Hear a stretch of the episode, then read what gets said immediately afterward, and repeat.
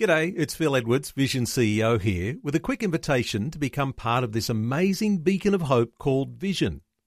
Together we can put our love into action to help people of all kinds build or rebuild their lives on the truth of God. Please consider the part you can play during our upcoming Visionathon appeal, remembering that it's your support that makes Vision possible, including this podcast. 2020, bringing a biblical perspective on life, culture, and current events. Weekdays on UCB's Vision Radio Network. Find out more at vision.org.au. G'day, Matt G's here with today's 2020 podcast. Just a reminder, you can catch the full 2020 program every weekday on the Vision Radio Network in the West from 8, in Queensland from 10, and in the Eastern Summer States from 11am. And of course, the best of 2020 every weekend. Check your local program guides for all the details. A brand new Australian produced documentary on the work of the mercy ship Africa Mercy airs on SBS television tonight a special preview screening that I was invited to last week, I met Dr. Judith Goh, who shared her memories of life afloat as a surgeon and how the documentary impacted her. Judith is a urogynecologist, and we begin by looking at when she first served on Mercy ships and what keeps her coming back. I've been uh, doing volunteer work in Africa since 1995, and I first served on the ship in 2004. And uh, just by looking, you know, experiencing the I suppose the changes that you can make in some people's lives. Uh, that that's what keeps bringing me back, and also to, I suppose it helps me appreciate things that I've got uh, back home. I, I, believe that you know, being able to do things and having things here is a gift from God, and so therefore I have to be mindful about my gifts that I, I should you know use them appropriately. Where did you first learn about mercy ships and discover that this is an opportunity for you to serve? Um, I actually heard it from a friend who was supposed to be a fistula surgeon on the ship, but he couldn't make it. Uh, and so he um, asked me to, to, serve on the ship. And we, I mean, I've, I've, known him for quite a few years, and we've been doing fistulas in Africa previously. I guess um, the most obvious question I really should ask is could you explain a little bit about fistula? Now, it's a term we have heard before um, through different other Christian ministries that work with people with different disabilities in developing countries. But could you just give us, uh, I guess, the the short version of what fistula is and what a fistula surgeon does? Okay, in on the fistula uh, in Africa, we mainly mean the obstetric fistula, uh, which occurs because of childbirth injuries. So that's due to a prolonged obstructed and neglected labour. So, for example, it rarely happens here in Australia because the women in labour are monitored and if the baby is not being able to be delivered vaginally, then we'll assist either with an instrumental delivery or cesarean section. However, when the women uh, in Africa in the village uh, labour with no assistance, then they continue to labour.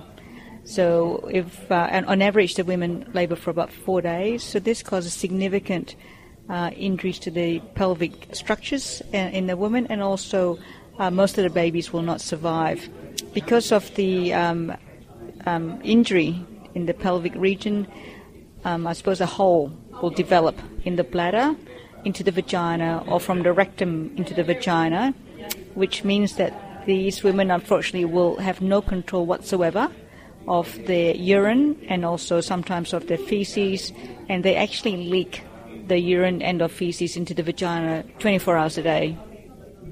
So obviously, this sort of uh, condition would make them a, an absolute outcast in their societies. That's correct. Uh, because they leak all the time, uh, they do. Uh, it's obviously quite offensive, and you know you can smell the, the patients as they come in, and they're very ashamed by it, and the family are also very ashamed by the condition because they often do not understand that uh, it's a medical condition, it's all preventable. They sometimes think it's because they're cursed or there's something wrong with them uh, and so that the family actually, you know, would um, the husbands would leave them, and uh, often, um, the, you know, that they're outcasts and they have to be beggars. When you look at the work of Mercy Ships, what's the first thing that springs to mind in describing it to other people, perhaps to other professional colleagues or, or just people from your church community or the community in general? Uh, as, as, the Mercy Ships said, is, is um, hope and healing and that's what you try to bring to them because if the ship does not uh, go to these countries, then these people will continue to suffer because there's, there's no other medical assistance uh, or expertise available in a lot of those countries that the ship will visit. So, for example, the, the women with the fistulas, they will continue to have this condition. So, um, it is hope and healing. And uh, we also, at the same time, do try to uh, upskill the local practitioners um, and, and to assist them in the education and also to assist them to help their own women as well, or their own uh, patients. Yeah. Now, now, working on Mercy ships is probably very different to perhaps a field hospital or, or even a, a, an army surgical hospital, for example, in a war-torn situation. I believe that you've got first-hand experience of the difference between working on, for example, the community of Mercy ships and what they have to offer compared to a, a local regional hospital in, in sub-Saharan Africa. Yeah, that's right. Certainly, the, the ship, um, I would say, would be as close as you can get to working conditions here in Australia. You know, there's there's um, water, there's electricity, you know, there's air conditioning, there's lighting, and uh, often when I go to other places in parts of Africa, um, you know, I can't guarantee that there's going to be electricity. Sometimes the electricity goes off in the middle of surgery, so I have to bring my headlamp.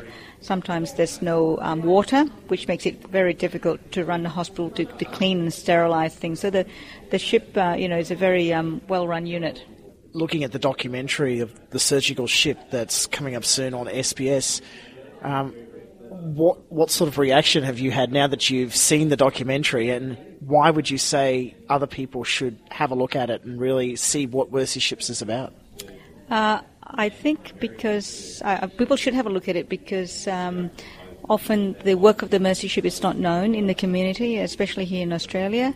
Uh, but also, I I hope that it will help people understand what the ship does um, to understand that if they do donate to the ship, for example, um, that it goes to the patients because all the volunteers are self-funded. Uh, the other thing I'd hope that they'd also understand or know is, I suppose, to appreciate how good it is in Australia, and a lot of people do take that for granted um, without appreciating things at home. And hopefully they'll, you know, uh, have a look back and think, well, you know, we, we've got it pretty good here in the country, and we should be thankful for what we've got. And why do you keep going back? Why why do you keep serving on the Mercy ships and saying, well, you know what, I've got a skill to offer, and I want to do it with Mercy ships as well as other areas in Africa? Um, like I said, it is is because um, because I can, I suppose, and and because, um, like I say, I think this is a gift that I have to be, you know, mindful about how I, I use what's been given to me by God.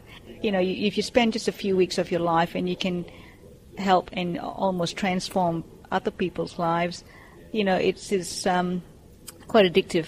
yeah, it's quite addictive. Um, you know, and, and you know, it, it um, gives me great, I suppose, um, honor and privilege that I that I can actually do this. Yeah.